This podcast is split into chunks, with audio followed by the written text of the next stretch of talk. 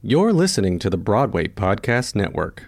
It is Ryan here, and I have a question for you. What do you do when you win? Like, are you a fist pumper?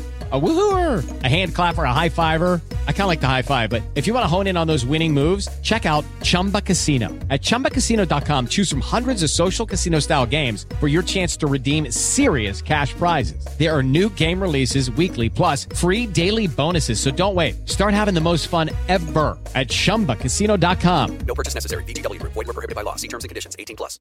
Hello, it is Ryan, and we could all use an extra bright spot in our day, couldn't we? Just to make up for things like sitting in traffic, doing the dishes, counting your steps, you know, all the mundane stuff. That is why I'm such a big fan of Chumba Casino. Chumba Casino has all your favorite social casino style games that you can play for free anytime, anywhere with daily bonuses. That should brighten your day a little. Actually, a lot. So sign up now at chumbacasino.com. That's chumbacasino.com. No purchase necessary. VGW Group. Void were prohibited by law. See terms and conditions. 18 plus. I wanna be a producer with a hit show on Broadway. I wanna be a producer. Hey, everybody. Listen, if you're looking to buy group tickets for Broadway shows, and a group actually is only as few as 10 people, so if you got a big family, you got a group. It's a great way to save money on tickets. If you're looking for group tickets, visit BroadwayGeniusGroups.com. BroadwayGeniusGroups.com. They will save you a hundred bucks on your first order. Seriously. Visit them today. Tell them you heard about it on the podcast, and they'll save you some money. BroadwayGeniusGroups.com. With Lucky Land slots, you can get lucky just about anywhere. Dearly beloved, we are gathered here today to. Has anyone seen the bride and groom? Sorry, sorry, we're here. We were getting lucky in the limo and we lost track of time. No, Lucky Land Casino, with cash prizes that add up quicker than a guest registry. In that case, I pronounce you lucky. Play for free at LuckyLandSlots.com. Daily bonuses are waiting. No purchase necessary. Void where prohibited by law. 18 plus. Terms and conditions apply. See website for details. Hey, it's Ken. I hope you enjoyed this episode of the podcast, and I hope it's pulling back the curtain on this business of Broadway. If you're looking to learn more about what makes this industry tick, go to my website, kendavenport.com, and sign up for my weekly newsletter. I'll send you one email a week, one article about what I'm seeing, trends, insights, marketing ideas on what's happening on Broadway right now. That's kendavenport.com. Hope to see you there and in your inbox. Hey everybody, Ken Davenport here. Welcome back to the Producer's Perspective podcast. I'm super excited about today's guest because he does something that I actually do not know a lot about. So I'm going to learn along with you, um, which has been one of my favorite parts of doing these podcasts. I want you to welcome to the podcast multiple Tony Award winning orchestrator Michael Starobin. Welcome, Michael. Thank you. Thank you. So Michael has orchestrated some of my favorite, and I'm sure some of your favorite scores, from Sunday in the Park with George to Falsettos, which I second acted like 27 times, as I told James Lapine recently, mm-hmm. uh, to Once on This Island, Next to Normal, and so on. He's worked in movies. He's a composer. I mean, the guy does it all musically. Uh, you can read all about the cool stuff he's done on his website, starobin.com, which we'll put as a link in the blog. Um, so, Michael, as I said, I I know very little about what an orchestrator does. So, in your words, what do you do? Have fun. I mean, that's the easiest explanation. Uh, most composers uh, for the theater write for the piano. Some write for the guitar, but most of them write for piano and guitar. Some are educated musicians who write out full piano parts. Some are not, and who just play, sing into a, a tape recorder. As a side note, the lack of notation abilities in no way indicates less talent or less ability. It's just a different approach to how you express your music. My job is to take it from that conception for the piano and end up with an orchestra, though in more recent years with a small band, and all the things that have to happen to the music along the way to get there. One of the things that happens, which people often confuse with orchestration, is arranging. And arranging is basically a subset of composing. It's where you manipulate the materials of the music without assigning instruments. So that could be anything. It could be extending themes to make dance arrangements. It could be adding vocal lines to the vocal melody um, to have vocal arrangements. And those are usually other people than the orchestrator. But that piano part doesn't necessarily fit four woodwinds or four brass. It's a piano texture. And so it's my job to say true to the spirit of the composer expressed in his piano part and turn it into something that works orchestrally. Now, if my band is very small, which it is more often nowadays, sometimes I'll leave that piano part as he wrote it and add other things to it. But if I'm doing something that's a large 18 piece band, I'll go away from that piano part and come up with textures and materials that express what the piano part expressed. So it's not as simple as putting instruments onto what he wrote. It, there's a great deal of orchestral arranging to turn the material into what will fit the Now, along the way, while I'm doing that, my artistry is not just to do, to accomplish that, but to assist him at expressing the story. It's my opinion that every designer in the theater is a co-playwright, that we all work to express a story that the author's first and then the director and everyone underneath is trying to put on the stage. So we're trying to exhibit what the character, to portray what the characters are doing, what the story is doing, and add elements through our work and our design that expand and enrich the story. And that to me is what is most exciting in theater music as opposed to orchestration for film or something else is that I'm helping to tell the story. Not directly, you know, I mean, not Mickey Mousing like I wouldn't in an animated, um, which I've worked in animation, but in an indirect way, in an emotional way. Uh, and that's, to me, the definition of orchestration in not so few words. So there are a very small number of people that do this at the top of their game. Uh, how did you fall into this very specific niche? Purely accidentally. Uh, I did not grow up with my parents taking me to the theater. I believe I got taken to maybe one musical, which was Martha Raye in Hello Dolly. Uh, two musicals and Pippin. Those were the two musicals I was taken to as a kid. There was an album of um, My Fair Lady and Man of La Mancha in the house. My father was a classical music lover. So I was taken to the opera, I was taken to concerts. So I fell in love with the musical theater not through listening to albums, but through doing it. I was listening to pop music of my era of the 60s and 70s, and I fell in love with the theater by working on shows in high school and college. And so it was always something I did. I never thought I'd go into as a career. I wasn't looking even to be a music director, but I fell into that. And my first show in New York, I hooked up with a young unknown composer at the time named William Finn and started working with him. And they needed someone to orchestrate. So, okay, I did some orchestration when I wrote a symphony in college. And I just did it because someone had to do it at the time. So tell me about the process itself. So when do you come on? When does the orchestrator hired?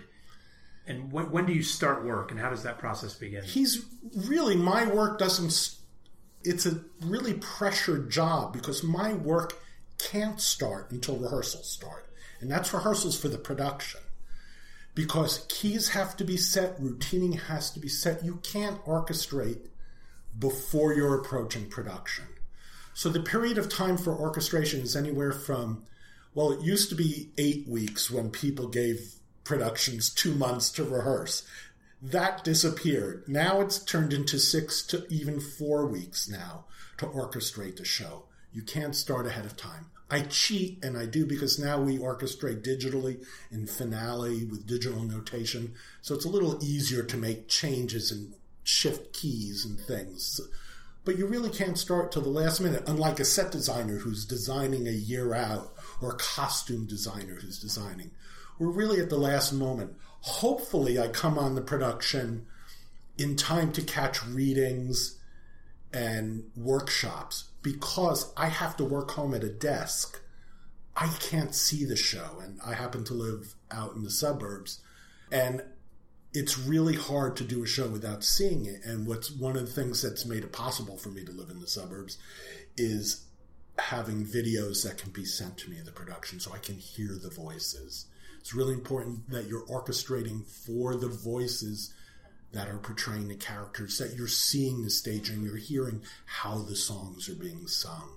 Another reason you can't start until production starts.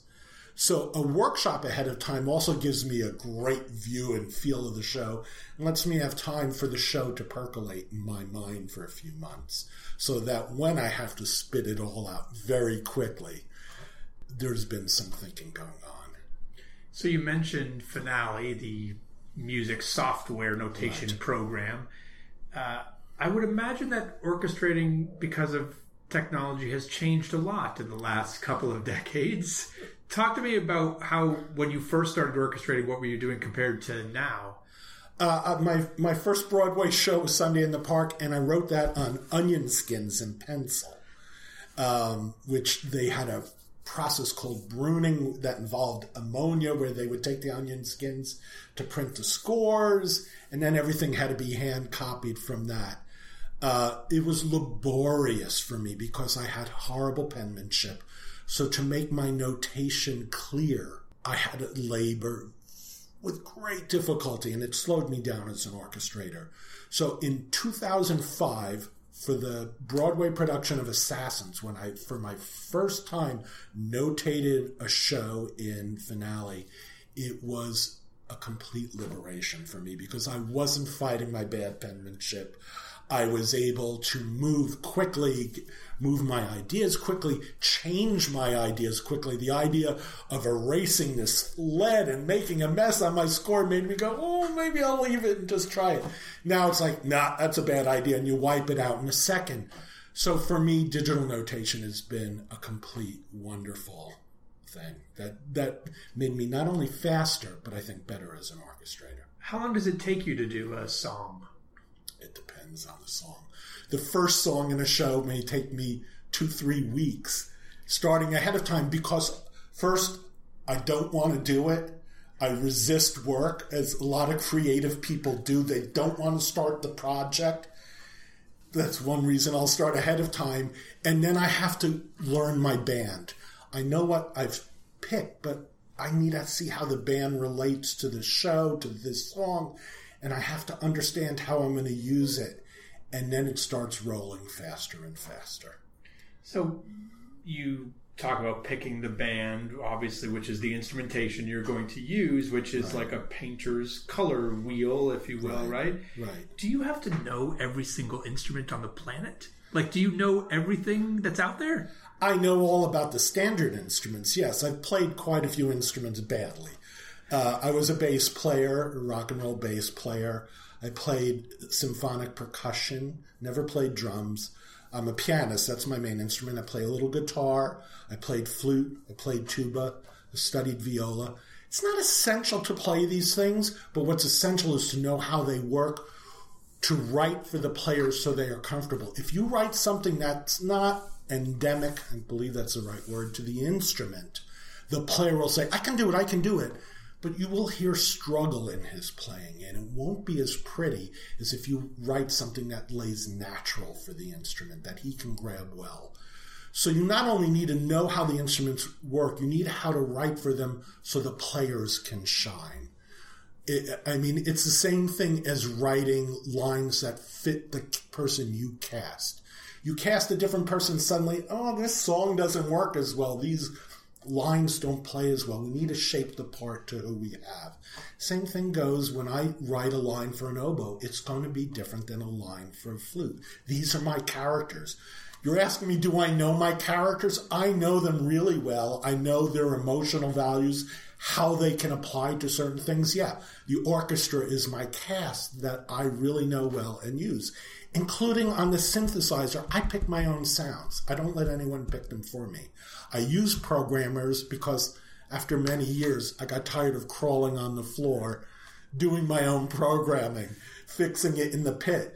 But I can't imagine someone else picking what a sound would be within my orchestration. So I pick I pick my own sounds there as well. And some of them are characters to me like a clarinet. There are sounds on the synthesizer that I can plug in and have as much familiarity with.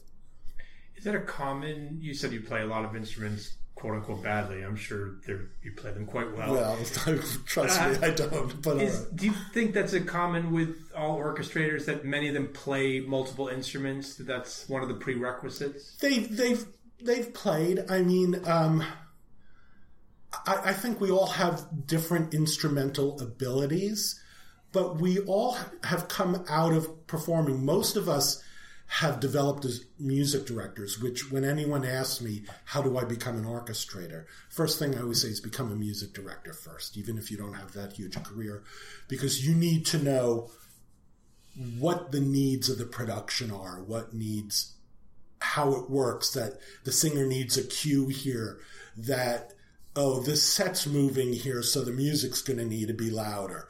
You need to know all those things that you're not going to learn sitting at home at a desk. You're going to learn watching a director struggle, watching an actor struggle.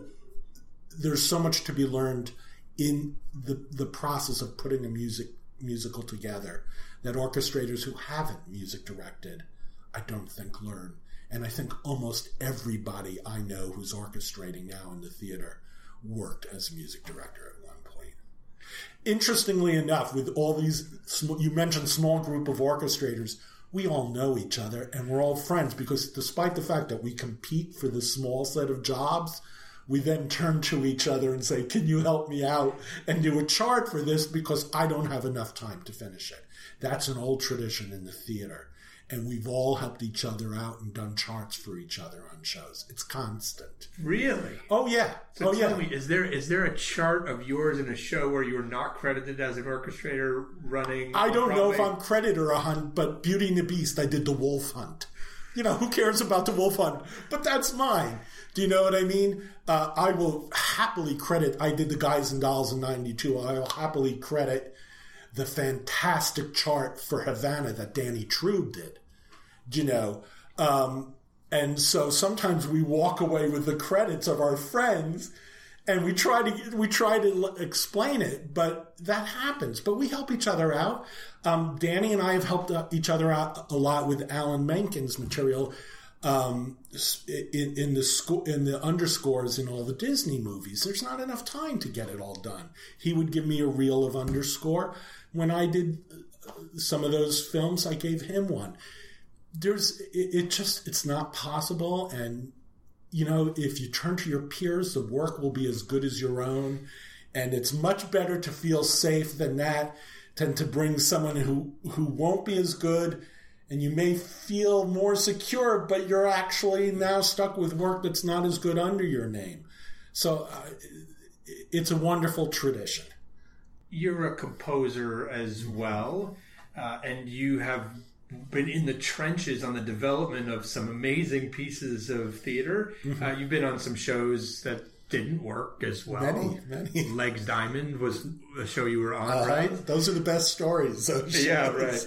Has, how tempting is it when you're orchestrating these things to be like, Ugh, you know what? He should really write this like this. He should do it this way. Or do you do you have that collaboration with the composers? Like, have you thought about this here? Well, never to an extent on an unsuccessful show that I think my little "oh, you should fix this" will make any difference. When it, when a show is doomed, it's much bigger issues than what an orchestrator is doing. However, I absolutely talk to the composers. Say, don't you think the ending should be this? Can I go and do this? Wouldn't this be more dramatic if I tried this? Absolutely you know, um, some, and most of them are open to ideas. And if not, they'll say, yeah, but try what I did first. And there's a great give and take with that. Um, usually it's not a, it, it's, yeah, I'm, I'm not sure I have more to say about that. Uh, you have any good stories from Legs Diamond or any flops? Well, I'll tell, uh, here, here I'll tell you, since this is a show for producers, I'll give you my two rules that producers break all the time that cause flops. One, never hire a director who's never done a musical before. I've seen this rule broken, and Legs Diamond is one of those shows. It's this rule broken over and over, and it's always a disaster. And sometimes the, director will surround himself with people who know what they're doing. It Doesn't matter. The the the simple marsh, forget the artistic conception. the physical marshaling of a production for Broadway and keeping it moving forward and organized. You have to have done it and helped somebody d- do it before you know how to do it yourself. It just can't happen. And half the flops I've worked on, that's including the original Carrie, which, uh, you know, is uh, is a badge I wear proudly. I forgot you did that. Yeah. Um, that was Ter- uh, Terry Hands who ran the RSC, had never done a musical before. And the other rule is that is con- constantly broken is don't go into production until you're ready. And that sounds so simple, but I've seen so many productions where the book problems are not solved and it's like, we'll solve it, we'll solve it in rehearsals for this production now. And it's like, no, the set is planned and a set boxes you in to the structure of the show because you've built this big mechanical set that moves you around. Now you need to throw out the second act and, and half these characters and really change it if you're going to fix it. And you can't because you've boxed yourself in with a production, you know, and there's no money to really throw it out and do it again. And so that's a mistake I've seen numerous times too. I am now trying to think if I still have my bootleg cassette copy of Carrie where I listened to those orchestrations over and over. Um, oh man, I love some of that stuff. Uh, I'm going to ask you my one of my James Lipton questions, which I call Okay. it's the Smithsonian question. Okay. I want you to imagine that the Smithsonian calls you and says, "Michael, we've got room in the institute for one of your orchestrations, one of your many. I mean, how many songs have you orchestrated in your career? Thousand? I don't, I don't, count them. We got to count them up. We'll try to get that for you guys later. But which song would be your favorite that you would want? Which preserved? song? Yeah, That's so hard to answer. I know that we asked the That's hard you're, questions you're, you're here. like asking me to pick a child. I know. Yes, you, You got know? to. Um, you know, Sunday in the Park is really great, but Sunday in the Park is feels like a different person. I was 27 when I did that show, and I look back at it, and it's the foolishness of a 27 year old who didn't know what he was doing that makes that orchestration good. I couldn't write that same orchestration. I could write something great, but it wouldn't be what that crazy 27 year old who had no idea that he was actually stepping into someone like Jonathan Tunick's shoes and that he had had this opportunity that anyone would kill for. I had no idea. James Lapine had gotten me this opportunity and I, I did it. It might be one of the songs from that and, and, and from that everyone wants it to be the act one finale, but I'd probably say move on. You know, because that's that's a great song. But that's but but but part of me doesn't want to do that because I hate listening to work I've already done. I hate repeating work I've already done. It when you know I'm at that age now where sh- shows I've worked on are being revived. Um, there's talk of falsettos being done, and you know, and I hope I get to do it, and I hope I get to do it with a band that's a little bigger than the teeny tiny band that did it last time. But if so, I, I just want to do something different because I I believe there's no point in repeating it. The, the moment musical theater becomes strict revivals, it turns into the opera world, turns into a world of classics. And what I love about the musical theater is that as a commercial medium, it's a battle between artistry and business, and that's the healthiest battle. It's like you got to sell tickets, but you want to do something that's artistic, has artistic merit, and that and the business keeps the artistic merit honest. It keeps it from turning into the intellectual snobbery I find in certain operas. But on the other hand, it keeps the business from turning it in, in into just a, a theme park. I find that so exciting. So when you say preserve a song forever, I don't want anything preserved forever. I, I want new material always. That that's what I find exciting, and that and that's also where I feel blessed in my career, is that I've been associated with a number of composers who are always writing new shows and doing new material. I couldn't imagine having a better life than doing what I'm doing. From what James Lapine told us all, sounded like you were working overtime on that Sunday in the Park with George since the score came so late. Uh, he was probably talking about um, children and art and lesson number eight. They came in the the the songs came in like on a Friday. We put them in for the weekend, and I had that weekend to orchestrate the two songs and have them copied on the day off on Monday. Played for the first time Tuesday. Crick showed up something like Wednesday, and and but what was so interesting was that the second act had been playing without those songs. And what's even more interesting was to me was the the workshop at Playwrights Horizons where the second act really didn't exist, and we're doing the first act, and coloring uh, coloring light and the end of the first act and the beginning of the first act were there, but finishing the hat wasn't. And you kept looking at the show, going, "Who is this guy? He's so mean to her." It's like he's so like, who cares about him? And then this song came in, and it was it was finishing the hat, and you saw Mandy's eyes just sort of like, oh my god, there's this character, and you saw everyone go, this is what the show's about. It was like the element that was so missing, and it was the most exciting moment to see to watch him in that afternoon rehearsal before we did that evening's performance run it over and over with Paul Ford over and over again, just grabbing onto the song. And it, that to me is like one of the most exciting moments in theater to see a new piece of writing come in and to see a play just blossom before your eyes. You know, Sunday in the Park for me worked before lesson number eight and Children and Art came in. Second act was needed them but the show worked. But until finishing that hat came in that day, that was quite a moment. You've made a couple mentions the falsetto's teeny tiny band, and even I think it took you all about twenty seven words to say something about band, band size. size. Well, this is a producer's podcast, so what can I say? So tell me your Sunday in the Park. How many instruments did it have? Eleven. Eleven. That's small. Uh, very small. Right. Yeah. Um, the biggest thing you had back then, like when you started, I think I did a 25 for maybe either Legs Diamond or Rags, I think may have been 18 or 19. I mean, I, I've been in that size, but not since back then.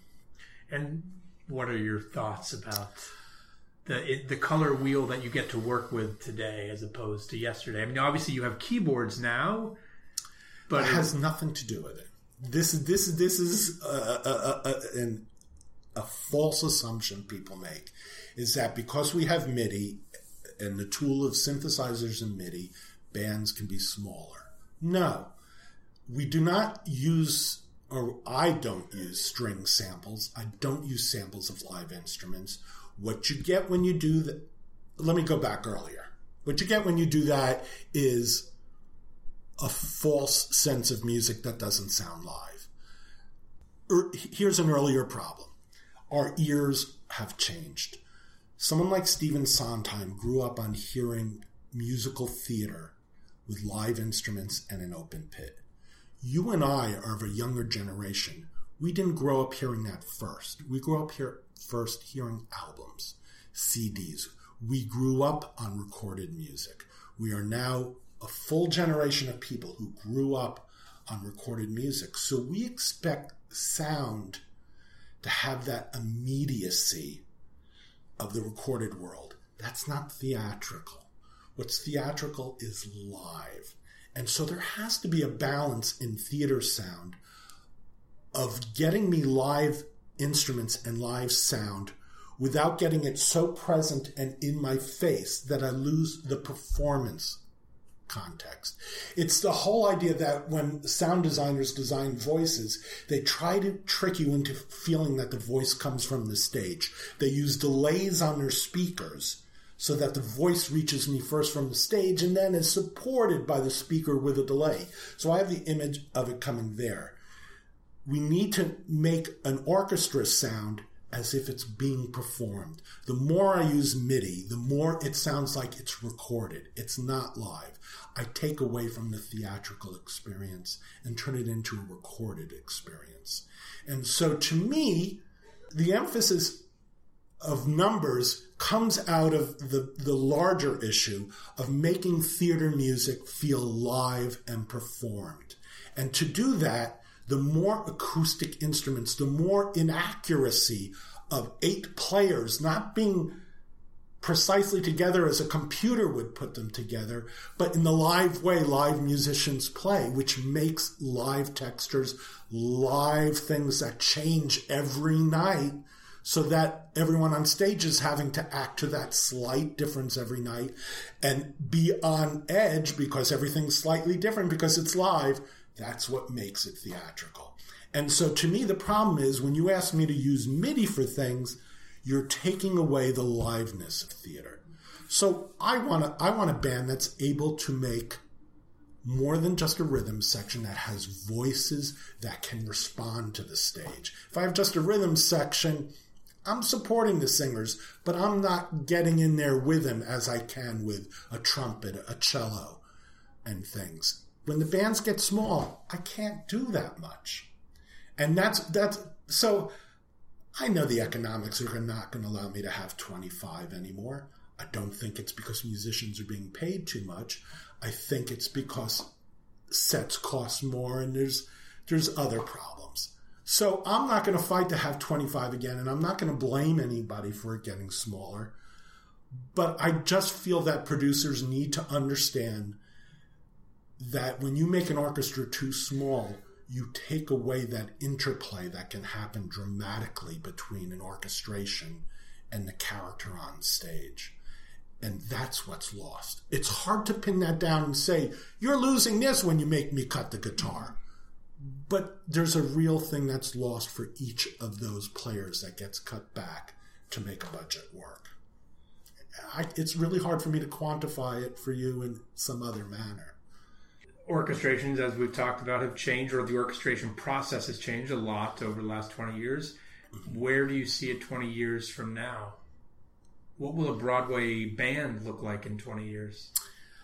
It's hard to say because music in shows is going to change. I mean, Hamilton's a first example of that. I think musicals can have any style of music.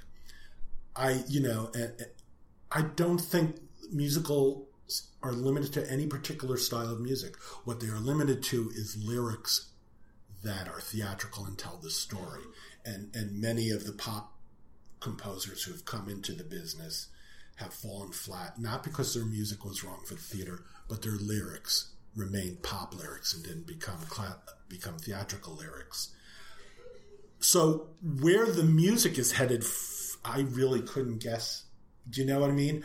I I think what Lin Manuel and Alex Lacamoire did for that show is really exciting in that they mixed um, all sorts of samples that are played live to, that are played to click against a string quartet playing live. And it's and and vocal samples and treatments of voices. They used a lot of contemporary recording techniques but they found a way to not take away the theatricality of it. Um, I think that indicates a real great future to manipulating sound in the theater and and the borders between sound and music disappearing. Um, I hope that live players won't disappear with that. I don't think the whole idea of midified orchestras is going to happen. But I do think the styles of music will change that orchestras will be wanted less often because we're doing different kinds of music. I, you know, if you look in the past 10 years, starting with the first Spring Awakening, suddenly the new band for Broadway became rock and roll rhythm section and strings, where the main Broadway band for years was woodwind doublers because we were doing jazz oriented scores and old fashioned swing scores. Suddenly it became rock and roll and it was like, oh, strings work much better in a rock groove because they can be rhythmic in a way with their bowing that woodwinds can't. And there was a big shift there. And, and, and I copied that same orchestration for Next to Normal with a reduced with less strings. um, but, and found it wonderful and have used it a number of time, times since then. So that's a change that's occurred recently. I don't know that jazz and old fashioned songwriting will disappear, but I'm not sure there's anyone who's really successfully doing it for the theater at present. You know, writing in the old fashioned Broadway style score. I know a lot of shows that try to be old fashioned and fall down because there's nothing wrong with being old fashioned, but they're just not good in the process. So I'm not sure we're going to go back to the to the old bands in the old days. We probably shouldn't, you know. Okay, my last question, which is my genie question. Okay. I want you to imagine that the genie from Aladdin shows up at your door and says, Michael, I want to thank you for your contributions to the theater by granting you one wish. I will allow you to change one thing about Broadway.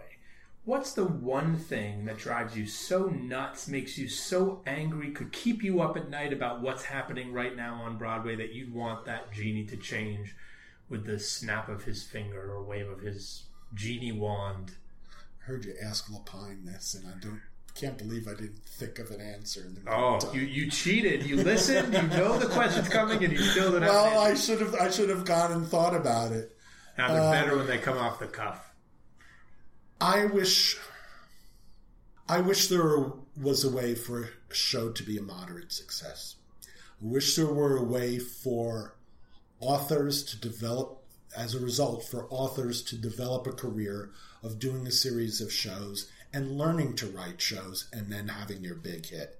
They it doesn't seem to happen. It seems you have one hit or if you don't have that hit, you're out. You're gone. And there doesn't seem to be room in the business for a moderate success because I would like to see more new shows being done. Um, revivals are okay, and I've made a nice living on a couple of revivals. But new shows are so much more exciting, no, so much more interesting, and I think that's one of the things that stops them from occurring. That a producer can't do a show with a new set of authors and keep it open for six months to a year without losing his shirt. Do you know if he hasn't gotten the huge review or the reviews have said nice, but there's problems. You know, there should be a way for that to last a little while. I've asked the genie for that many times. I said many prayers about that. Actually, And he never, he never gives it to you. Not yet. Dang it. Uh, Mike, I want to thank you so much for doing this and for your contribution to the theater and your incredible passion about the musical. I got chills like four or five times during this podcast based on what you said about new musicals and being in that room. So thank you so much for that. Thank you all of you for listening. Don't forget to subscribe to this podcast so you make sure you get every episode in your inbox. And next up, Tino Gagliardi, the president of Local 802, is going to be with us. How timely we're talking about band Yes. size. I wonder what he's going to think about the reduction of, of band size on Broadway. So tune in. You don't want to miss that one. It's going to be a good one. Thanks so much, everybody.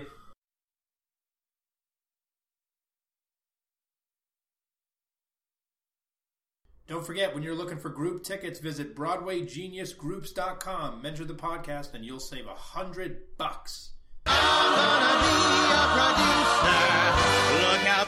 Broadway, here I Hey, it's Leslie Odom Jr. here on the Broadway Podcast Network to tell you about the Rise Theater Directory, a program of Maestra Music. Rise is a national online resource designed to connect and empower backstage and administrative and creative theater professionals from underrepresented backgrounds.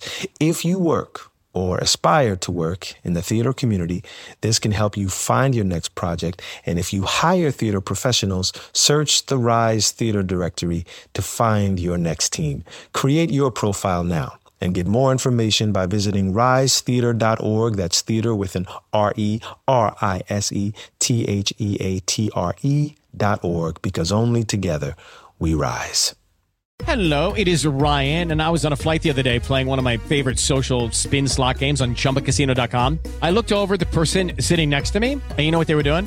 They were also playing Chumba Casino. Coincidence? I think not. Everybody's loving having fun with it. Chumba Casino is home to hundreds of casino style games that you can play for free anytime, anywhere, even at 30,000 feet. So sign up now at chumbacasino.com to claim your free welcome bonus. That's chumbacasino.com and live the Chumba life. No purchase necessary. Group. Void prohibited by law. See terms and conditions. 18 plus.